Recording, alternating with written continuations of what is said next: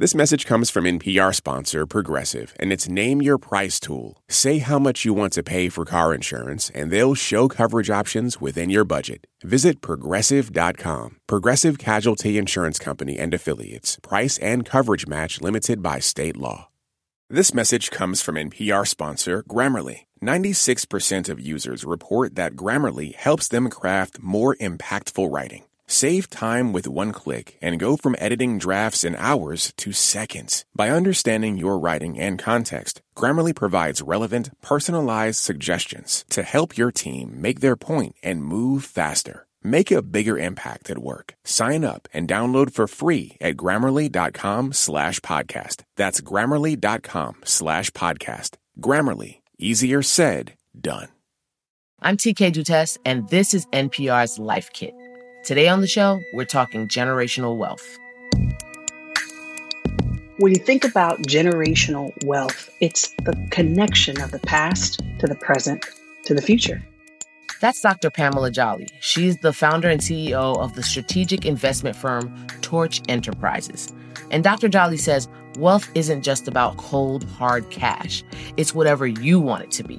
It's your relationships, your education, your knowledge, the things you own, anything you can pass down to make your mark on the world. You can't talk about wealth in this country without talking about the racial wealth gap. So Doctor Jolly and I touch on that in our conversation. We also talk about how to communicate with your family or your friends, whoever your people are, about what you have and how to make sure it's protected so it can get passed on whenever you're not around anymore. First, I asked my friends on social media what they wanted to hear about when it comes to generational wealth. It means a lot of things to a lot of people, so I just wanted to make sure I got it right. And lots of them brought up the idea of mindset, that building up long-term wealth really required a mindset change.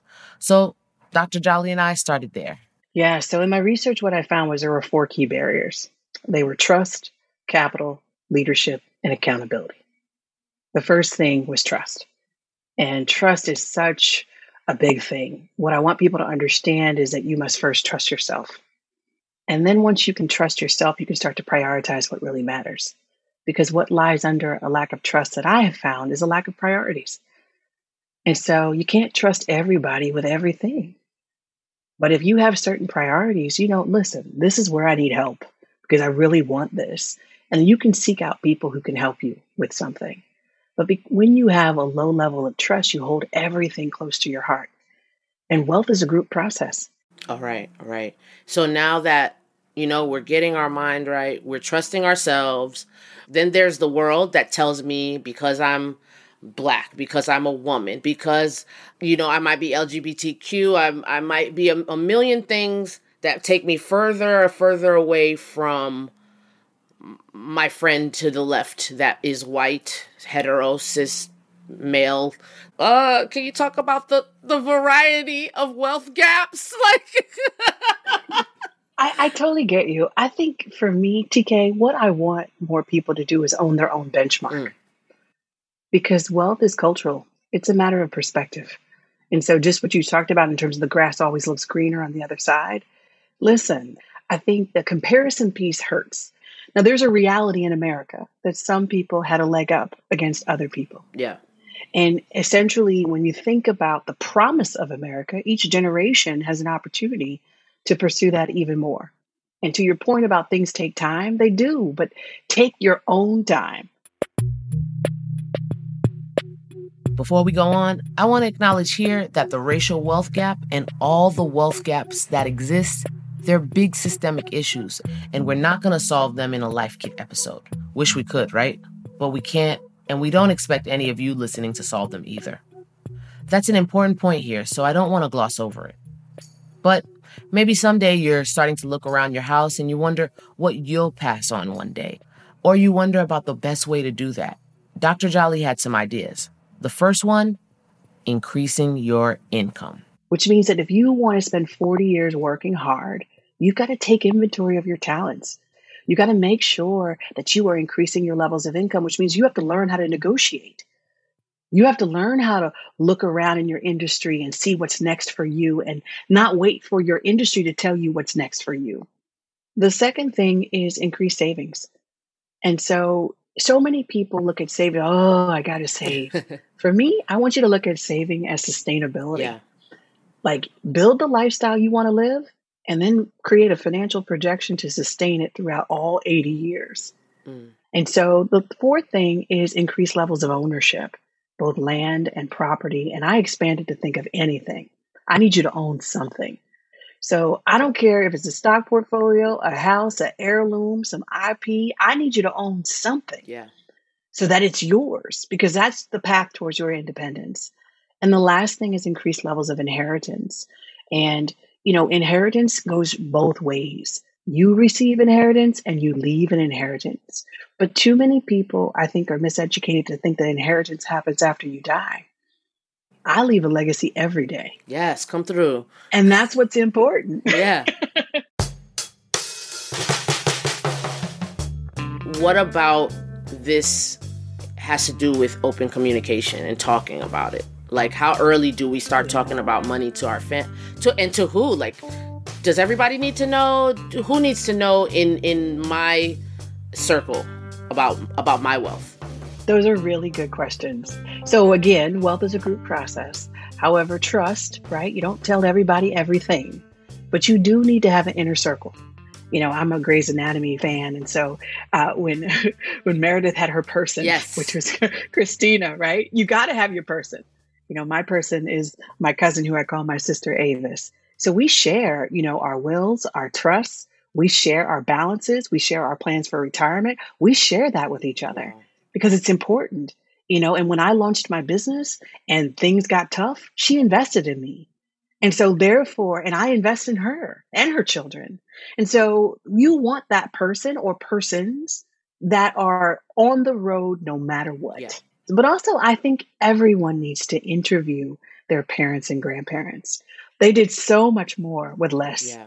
And so I want to figure that out. I want to figure how, out how my grandmother with less than a sixth grade education had a stock portfolio that would be enviable, wow, to us now. Yeah. You know, I want to figure out how my mom was able to take care of two kids, put them in private school as a single mom. I want to figure out how she did it. What's the budget? What's the numbers? How did she pay that mortgage? How did she keep that house? Those questions you need to know. Those are answers that you have inherited, but if you don't ask them, you don't get them. Right, right. And I think a barrier to communication is, listen, you Black, I'm Black. I mean, I see it on the Zoom. Um, let's let's just keep it real here. I think, you yeah. know, as a people, in, and I'm speaking very generally, we're very focused on keeping things. And it so it's hard to know if someone is interviewing me for, you know, I just want to know, T K, or I'm planning to ask you for your money. And I always feel like someone's waiting in the wings to ask me for what I worked so hard to build. And and I've already got plans for that because I'm trying to do the same as you and build generational wealth. So who is this stranger, not stranger? You know, it could be a cousin. It could be just someone that's not in my core circle. And it makes people scared to talk to each other. A thousand percent. But T K, what I want you to think about, what's the worst that could happen with a conversation? You know how hard it took for you to build what you're building. Yeah. One conversation isn't going to give them the blueprint. Yeah, you're right. And so, right? So like, just start warming it up. Yeah. And you know, trust your instinct. So let's let's get past the initial, like, ugh, I don't want to have that conversation because they're about to be all up in my pocket. No, let's just see, let's see why they think they I have a pocket for them to get up yeah. into. I mean, and because that's telling. Because I'm like, the if the if more people come to me, that means I'm doing something right. Anybody listening to this, don't come over here. But still, no, come over there yeah. because it's hard to see the full picture when you're posing for it, T K. You need to know. Mm. The value that you possess, because you know from your perspective, but you want to know from other people's perspective as well. You're right. You're right. Okay. So now that I've let, I've, I'm letting people in into my heart and into my wallet. Yay. Let's talk, let's talk strategies, because you, you, you touched on a few things like ownership of, of something, whether it's a home or a business, just something, right? An heirloom. What are some things that folks aren't even thinking about? Like off the beaten path strategies to, to generational wealth? I think the two most strategic ways to leave a legacy are one, learn the vehicles of transfer. You know, you have to transfer from one generation to the next. So yes, you need to understand what a will, a trust, and an estate plan is. Okay. That, so that it, you can ensure that everything you have created does not die with you. Yeah. I want you to look at yourself as a business. You know, your lived experiences, your relationship, your education, your investment choices, these are all a part of the legacy that you're leaving. Make sure you leave them on your terms and leave them while you're living it. Yeah. And then these contributions to what I call the business of us are important. You know, your philanthropic contributions, I want everybody who wants to be a philanthropist to get strategic about it. Let's get real serious about what is it actually going to cost to eradicate some of the problems that we are upset about. And let's pool our capital together, contribute to a not-for-profit, support a grassroots organization, but let's do it together because scattered contributions lead to scattered intentions. And I know for firsthand, there's so many hardworking people on the ground, but they need consistent yeah, contributions. Right. So let's get strategic about that. Fantastic. I also want to go into just some non-traditional ways of helping each other. You know, like it, it might not be the bank. It, I, I can tell you about my family. My mom is very, she's very traditional about, you know, saving. But somehow along the way, she learned about credit and she learned about what credit can do for you. So she pays her things on time. Her her score must be pew, right? Don't anybody listening, please leave my mom alone. Um, but my brother, you know, he's up and coming and he's very responsible. But he one day he needed a boost and he was like, "Ma, can I get on your credit, th- you know, line so that just so my numbers look good? I don't even want to use it. I just want my numbers to look good." Like, what are some other ways of non-traditional just boosts? What I love about what your example is, if you just shared with your mother and your brother, you know, he understood that your mother had great credit. He understood also that he wanted to move forward. And she understood that she wanted to help her son. But there were some rules and regulations yes. there. Right? Yes. So he knew that he could not mess up mama's Absol- credit. Absolutely. Right? Absolutely. Right. And so there's some rules and regulations with everything. What if you started at home? Took an inventory of your family, yeah. figured out who was near college, who was near retirement, who wanted to buy a home, figured out exactly how much it is, and figured out how you could help each other with not just financial capital, but social, human, cultural, spiritual. Like figuring out how that can happen are intangible ways that wealth can become a reality for more people. And so you mentioned the credit thing. You also, there's a guarantor thing where someone can guarantee, right? right? And they can step behind that. Also, parents can plan early and invest in their children's education before they even come out of the womb so that they have a set of resources. The other thing is that there's something called an individual development account and children's development account. So an individual development account is a savings account that when you save, someone will match that savings and you can pull out for education, entrepreneurship, or home ownership. Same thing for children's development accounts.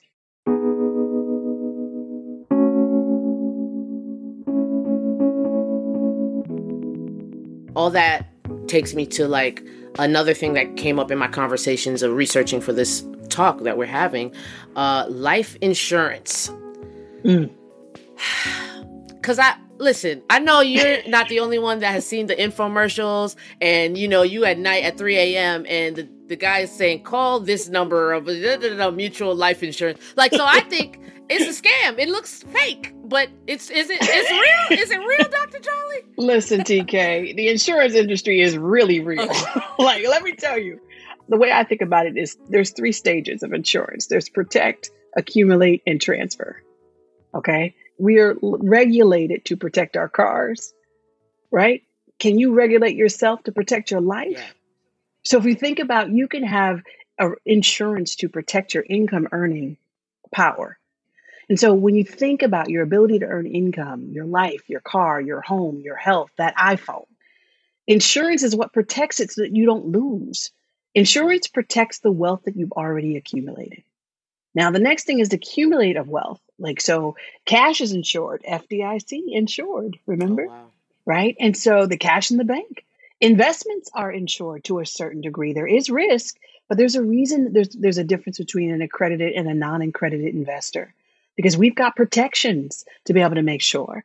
And then when we think about your life, think about you're going to remain healthy, right, with health insurance. Yeah. Uh, but also think about at the end of your life, you can pass on a lifetime of savings to that next generation. Because when you transfer what you accumulated, that insurance policy stipulates certain things that your family would have to do to be able to receive the resources. It's the the ability for you to maintain a standard beyond your life here on earth. Yeah. So I encourage everyone to talk to a financial advisor that they trust and understand and have the insurance conversation. Are there insurance policies that may not be best for you? Of course. Are there, are there, are there, as with anything, nothing is better, best for everyone. Yeah. But there are some unique ways that you can integrate insurance into your wealth plan that would protect what you have, help you to accumulate, and then help you transfer. Thank you for that. Because I just wasn't sure. I was looking at those infomercials and, I, and and no one talks about it because it also is tied to mortality. So who yeah. wants to talk about it? What about, I mean, I live in an apartment. Does estate planning mean anything for folks like a person like me? Do I have an estate? Like everybody has an estate. I mean, you have things that you hold dear. One of the things in my research that I heard from an elder is that when an elder passes away, it's like a library burning to the ground. If you do not protect what is most important to yeah. you and write it up and explain it to people, they won't know. And all the time that you spent and invested in building what is most important to you will die with yeah. you. And so it's imperative. The other thing is that estate planning also helps you to protect as much wealth as possible. You know, the wealthiest people in the African American community are my grandparents' generation, but less than twenty percent of them have wills. Wow. We're talking about sons and daughters of sharecroppers who basically will die and their children are cash poor but asset rich and can't afford to buy their estate out of probate, right? So an estate protects that and helps you become much more strategic. You know, God forbid you have to go into a senior citizen's home or assisted living facility. If you've planned your estate, then you've transferred those assets to a trust that will allow you to pass on that wealth while still being able to live out your life in the way in which you, you deem necessary. There's so many different things. I want people to think an estate plan. It is your strategy for life and beyond. So you matter. It's not just about your apartment. It's about your legacy, T K. I mean, I'll write it up. Uh, I got like two laptops filled with legacy. So who's going to get it? Who's going to get these laptops? Exactly. Yeah. Exactly. How do we live in the present? Because when we do finally get over all this, the trust stuff and the mindset stuff and get into savings, we we kind of tend to get into like a hoarding mode, right? Like, okay, you know what? I'm going to sacrifice my joy and comfort because the next generation needs to have more comfort than I. How can I have what I want, go on the vacations I want and enjoy my life and still take care of the future? Yeah, it definitely is a both and. And I think, you know, with the pandemic, I think we definitely were all made very consciously aware that we matter, right? That our life matters. And so going back to the point that wealth is so much more than money. Listen, some folks at the end of the day will not have a check to write the next generation, but they will have so much wisdom and knowledge that that generation won't need that check. You know, my grandfather said more, gave me more wisdom that really fuels my fire than any check he ever could have written. Yeah. And so you got to really prioritize you and hold yourself accountable to what's most important to you, because wealth is a fulfilled life. And if you have lived a fulfilled life, people will want to replicate it, make it better, move forward. So it's a both and. The only sacrifice is don't just keep the legacy narrative to yourself. Like, share it. Yeah. While you're living it, and share the truth. What I found in my research is that often we don't tell the truth to people we love about the hard parts of how it, what it took for us to get to where we want to go. You know, like our elders often tell us what they did, but not how they did yeah. it. You know what I mean? Like, I want to know the truth of how hard it is. Otherwise, we're blindly stumbling things that you've already overcome. I really, again, going back to what we said before, own your own benchmark. You know, very few people actually leave a million dollars to the next generation in cash.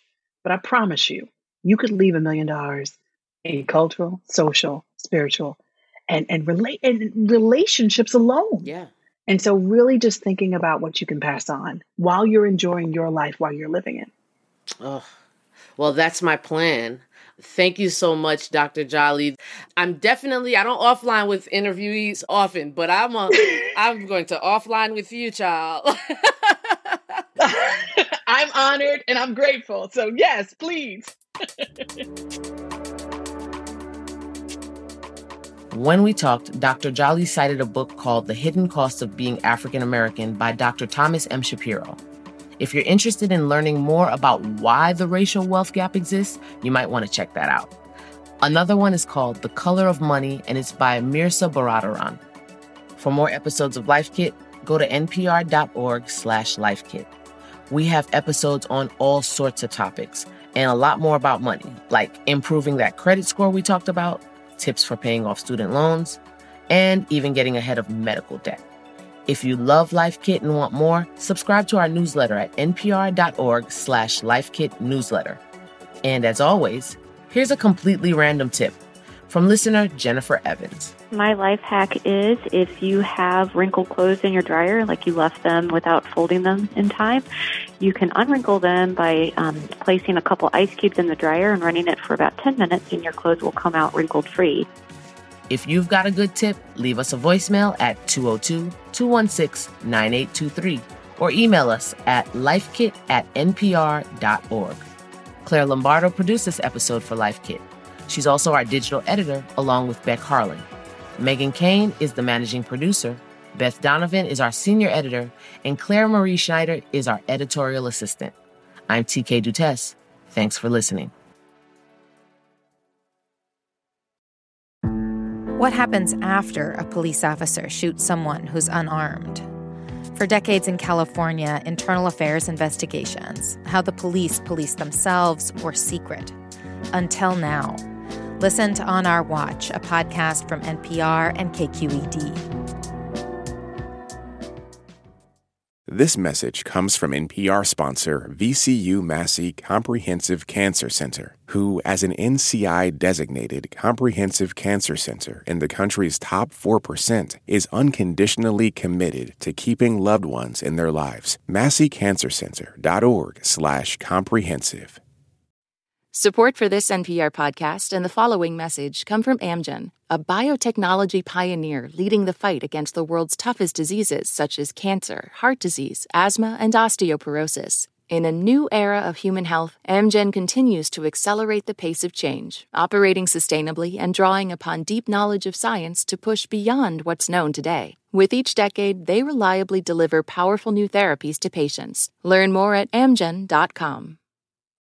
Pro-Palestinian protests have popped up on college campuses across the country. But from the eyes of students, what are we missing? From the outside, these protests are painted as really violent when that couldn't be further from the truth. I'm Brittany Luce, host of N P R's It's Been a Minute, and I'm inviting you to hear from student journalists who see what the rest of us cannot. On It's Been a Minute from N P R.